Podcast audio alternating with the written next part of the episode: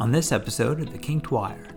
In our specialty, the stereotypes are, you know, you have to be a certain height. So I hear from women trainees and aspiring interventionalists that, you know, you're too small, you can't reach things. It's not true. Welcome to The Kinked Wire, the interventional radiology podcast from SIR's IR Quarterly magazine. You can learn more at our website, sirweb.org slash kinkedwire. And this episode is brought to you by BD. Learn more at bardpv.com.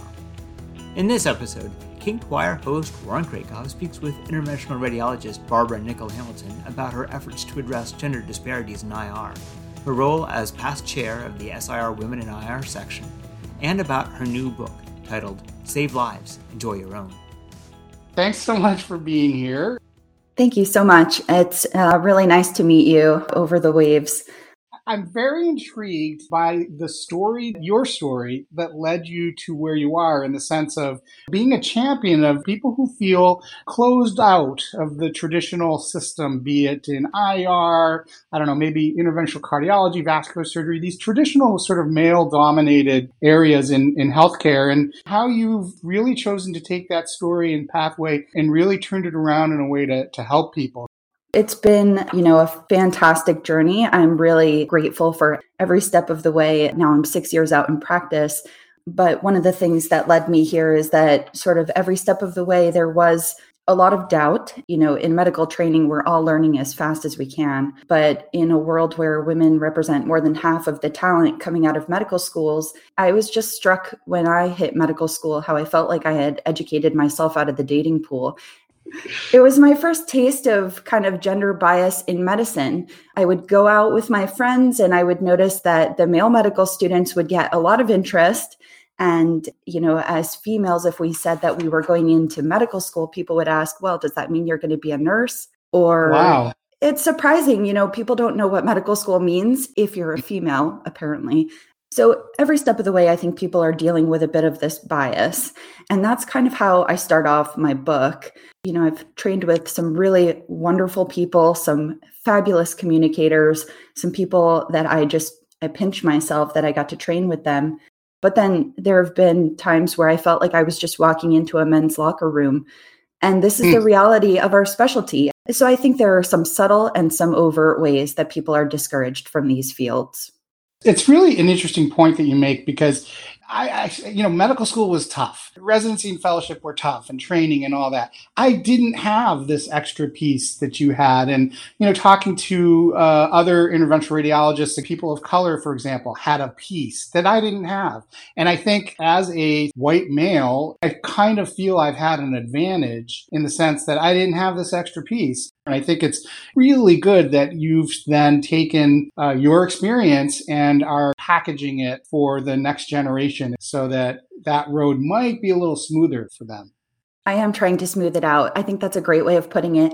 And I'm really glad you brought up the issue of minorities in medicine. I tried to incorporate that in my book because I think it's so important now more than ever that you know, a lot of minorities entering medicine or contemplating medicine, they're facing these similar issues where they might just enter feeling like they're other, uh, like they're not the default setting, like you said, they're not a white male. In our specialty, the stereotypes are, you know, you have to be a certain height. So I hear from women trainees and aspiring interventionalists that, you know, you're too small, you can't reach things. It's not true.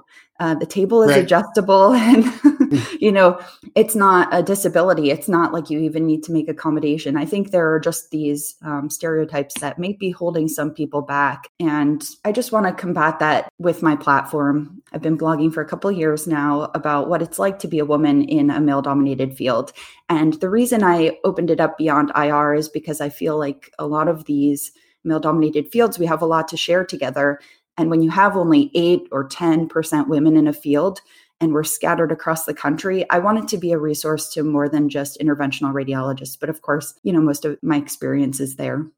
I'm certainly not uh, Michael Jordan myself, but did you experience that? I mean, did people say to you in training or, you know, pre-training, "I'm sorry, you're just too small, you can't do this"? I happen to not be a small female. I'm five seven, and then with my Danskos, I was up there with most other people. Of course, okay. you know, with the people that I trained with, um, one of my mentors is well over six feet tall, so he fits that stereotype, mm-hmm. I guess. And this is something that I hear from other people. You know, as I started to grow my social media platforms on Instagram, or I would have residents reach out to me and say, "These are the things I'm hearing." I'm also plugged in with Agnes Solberg, who runs Radiology Chicks, which is a Facebook group, and she has a large community. And these are some of the misconceptions that come through to people like us who put ourselves out there that you can't be an interventional radiologist if you're an immigrant, if you're not from some mm, elite right. physician family. I have a whole blog post I- about all these misconceptions. I think a lot of the white males need to be getting educated as to what's really going on, that that's probably an important part of your audience. And when you put them all together in a post like that or in a book, then they're all aggregated together and it looks awful. And it might even be something, you know, someone would say, Well, I've never heard that. It's just people hear these over the course of years, and I think it sticks with them. And as they're a medical student or they're a trainee, they could hear something like this one time, and that will stay with them. So mm. these are the things that I want to just dispel and just tackle head on. You know, people say an immigrant can't become an interventional radiologist. It's like Joseph Rösch, you know, right. he invented TIPS. He yeah. is one of the godfathers of IR. And I want everyone to know that. You know, IR yeah. was built on the ingenuity of people alongside Dotter and I do hope that a lot of the interventional radiologists can can hear that message because I think that's part of what needs to change as well. And it sounds like too that you have been the victim of some of these things. How did you deal with that during training and so on? You know, one of the things, one of the comments that was hard for me was in a quarterly review, I was told that my asking questions as a fellow made me seem incompetent. you're supposed to do. That was really hard to stomach because, you know, oh. then it's just hard to come into work the next day and know, like, is this an appropriate question or not? But for me, that was very confusing feedback. And it was really hard to feel like that wasn't tinged in gender bias. On the other hand, I will say, you know, it was one of the best fellowship programs in the country. And that's why I think no one is immune no one's immune from these gender biases. And as you said, I think this starts with changing, maybe just tweaking the mindset of every IR and everybody who will touch that future IR, every preceptor, every advisor, because we all have these inherent biases in us. Exactly. And I think to that end, a lot of what you're doing, certainly uh, uh, on your blog, in your book, and um, your work in the Women in IR section. Tell me a little bit about that and how that's helped address some of these issues. So I have to give credit where credit is due. The the first Women in IR Champion Award recipient is Meredith Englander. And she mm. basically has done all the work for the last, I don't know if it's 10 or 15 years, to basically take women in IR from a concept to a luncheon to a section. And so she was the first chair of Women in IR. And Women in IR is a place for women to land within the society. So SIR is a place that is innovative, rapidly changing. I say the society like it's a place, but it, to me, it's a place. it's like mm, a mm-hmm. home. Yeah.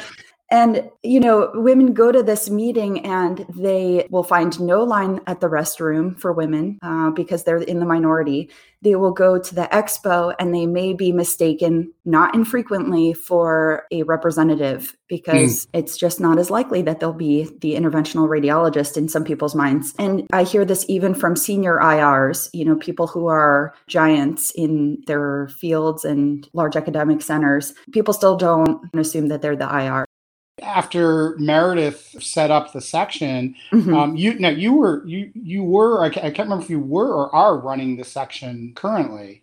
It was her option to step down and then let somebody else take the reins, which was you know magnanimous of her, and it was a great opportunity for me. And basically, just to foster that place where women can meet each other and foster professional relationships. Um, and then, of course, it's a place where we all come together to work on projects that benefit women in our specialty.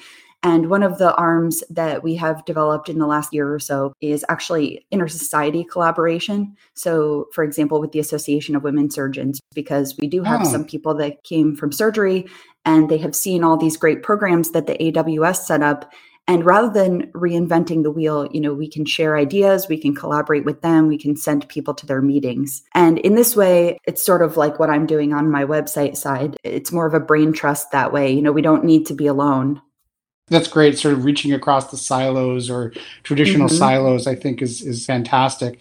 So in your time now in leadership in sir you're working ir quarterly and you're uh, working the women in ir section do you feel things have changed for the better or even for the worse in terms of how women are perceived in ir I'm really excited that the demographics are changing a little bit. And so that's why I feel like now is more important of a time than ever that women feel really welcome because we do see increasing number of trainees coming in. I think that some of the match statistics have shown that, you know, the IRDR entrants are something like 30% female. And that's just tripling the inflow of women into the specialty. So I think that's amazing. And, you know, we need to welcome the talent pool. We can't only draw from half of the talent pool. And mm-hmm. I think that there has been a leaky pipeline. And so I'm very excited to see that change happen. I have seen the society make a concerted effort to be welcoming to women in IR, not just by supporting the section as we did our work, inviting us to the meetings so we could tell the executive council what we were up to. And, you know, they got us in front of some of the industry sponsors so that we could get sponsorship for some of the projects that we have upcoming all of these things have been very supportive. There's the I am IR campaign. It's the hashtag I am IR. And that was a big push to be inclusive. And it's interesting because, of course, there's been a response to that campaign. And I mentioned that in the book. One of the trainees experienced a response to that campaign where someone said, Well, IR is one of the most diverse specialties. Why do we need this campaign? So clearly, there's still more work to be done. Really? That's fascinating that someone would say that. And in fact, I was going it sort of gets me to my next question. I mean, when you're now counseling or talking to uh, the younger folks, the you know maybe the people who are just going into training or just finishing training, are you noticing a change in perception? Are you noticing that at least more they can focus on? It's it's hard enough just to learn how to do the TIPS. Please let me just focus on that and ask my questions in morning report. Have you gotten us been able to get a sense of any kind of feedback of what the sort of the next group is is thinking? Yeah, sometimes I'm surprised that in 2020 we're still encountering the difficulties that we are. And uh, I do think what we're moving in the right direction. Uh, I think medicine at large is changing. You know, so with that huge ship that is medicine, you know, we are also moving with that. At the same time, I think IR is such an innovative specialty that it behooves us to be at the forefront of that. And as the match statistics are showing, I mean, clearly we can attract women. It's just a matter of us keeping them in the pipeline, being welcoming, and trying to rid ourselves of these biases and these little comments we feel the need to say. Absolutely. And as you suggested, as wrong as it is ethically and morally, in addition, why would you want to lose out on 50% of the talent pool if you, you know, truly believe in the greatness of healthcare and, you know, at least in our specialty? I should mention that I love just even the title of your book, Save Lives, Enjoy Your Own. And I think, you know, that has implications probably for everyone in medicine. You know, somebody actually said, I don't think you should use the word enjoy. Why? No, so maybe I, am trying to change the culture of medicine at the same time because I, yeah. you know we're supposed to be martyrs, and that's something I speak up against. Yeah. You know, we are not here to be martyrs. Yes, I may be on 24 hour call for a week at a time, but I'm still not a martyr, and I won't embrace it. I just won't. I, I, think that's a beautiful sentiment. I mean, we've done some work in this podcast on on burnout, and that is absolutely the road to burnout if you're a martyr. And I completely agree with you. And uh, you should enjoy your life. I mean, that you know, if you're not enjoying IR, then I don't know, find something else to do. You know, one thing we like to ask all our guests is, if you had the power to change one thing in healthcare, what would it be? That's a great question. And it's hard to pick one thing, but to me, I would reduce the complexity. I think it's a it's a scourge for doctors and it makes their lives harder. And even more importantly for patients, it affects access. And mm. so I think a truly valuable innovation would be something that streamlines and simplifies the delivery of care. And I'm a little bit optimistic about this. I think perhaps that there could be an AI solution or a number of solutions that help to guide patients through this kind of mess of a system. And maybe that can fix our system one day. There are a lot of things we look back and think, wow, that was sort of the dark ages of medicine. But in a way, I think we are in some dark ages now. And I think we, I think it will improve. You know, the, maybe the connectivity between institutions, the streamlining of all these administrative processes and, you know, third party payers. There's so much room for improvement really hope and believe that our listeners will give back and help you turn you you mentioned it's like a big ship help you turn this ship around a little bit. And there's so many people working on it alongside me so i really mm. want to applaud them. And you know i want to mention that this book is not just my own voice. I've incorporated the voices of many other women in ir and women in other specialties so, although the book is of modest size, it's no encyclopedia. I do have 13 contributors alongside me. I'd like to really thank you for taking this time with us and encourage everybody to check out your blog and, and certainly read your book. And again, thank you very much. Thank you so much. That was Dr. Barbara Nickel Hamilton talking about the importance of fostering a culture of diversity and addressing gender disparities within IR. You can read her blog and learn more about her book at tiredsuperheroine.com. We thank Dr. Nickel Hamilton for her time, BD for supporting this episode, and you for listening to The Kinked Wire. Our host is Dr. Warren Krackov. Our editor is Dr. Jamin Shaw. Our production manager is Dr. Jason Fisher. We hope you've enjoyed this episode. If you have any thoughts or ideas for us, drop us a line at irq at